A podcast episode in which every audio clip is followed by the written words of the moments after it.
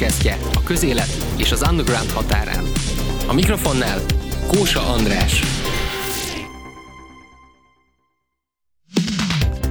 Pörgető.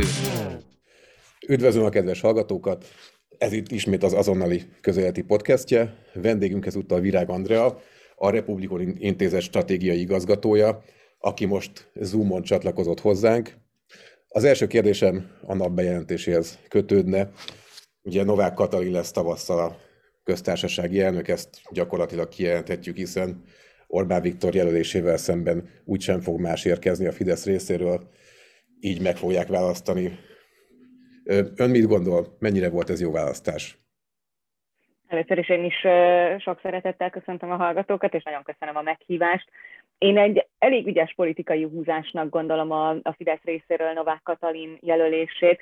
Elsősorban azért, mert Novák Katalin azért a Fidesz-KDNP népszerűbb arcai közé tartozik. Ugye, hogyha végignézünk a a Fidesz vezető politikusain, akkor azért sok, sokan közülük a, a társadalomban azért nem annyira népszerűek, kötődik a nevükhöz valamilyen botrány, valamilyen fajta komoly érveket lehetne amellett felhozni, hogy miért ne ő legyen a, a köztársasági elnök jelölt. Novák Katalinnal szemben talán ilyen egy fokkal kevesebb sorolható fel, tényleg a népszerűbb politikusok közé tartozik. Ugye nyilvánvalóan azt pedig minden fideszes politikusra le lehet mondani, hogy az, ami a köztársasági elnöki intézmény célja lenne, hogy egy független, korlátot adjon igazából a kormányzásnak, egy ellenőrző szerv legyen, ami megtestesíti a, az ország és a nemzet egységét, az tulajdonképpen egy vezető fideszes politikus sem tudná igazán betölteni.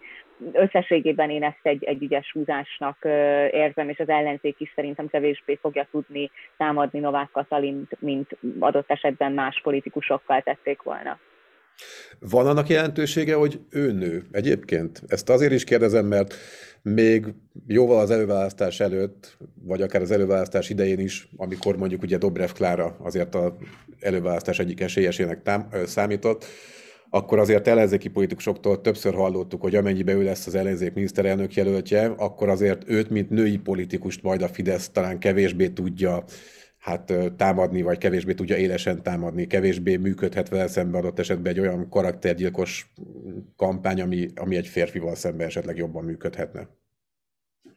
Egyrészt igen, ez is, ez is benne van, másrészt azért, hogyha visszagondolunk egy 5-6-7-8 évvel ezelőttre, akkor azért rengeteg kritika érte Magyarországot úgy általában, és kifejezetten a kormányt azzal kapcsolatban, hogy mennyire nem érvényesül a gender balansz igazából a magyar politikában. Ugye tudjuk, hogy európai szinten, de egyébként világszinten is rendkívül alacsony a női képviselők aránya egyébként a, a Magyarország gyűlésben, és ugye voltak még régebben olyan fotók ugye a, a magyar kormányról, ahol elvétve lehetett egy-egy nőt találni, és általában ezzel kapcsolatban elég sok támadás érte a magyar kormányt. Ezután láthattuk azért, hogy hogy mind miniszteri szinten, mind mondjuk szóvívői szinten, más szinteken azért igyekezett a Fidesz felfutatni női arcokat, és ennek valahogy a, a beteljesedése ez.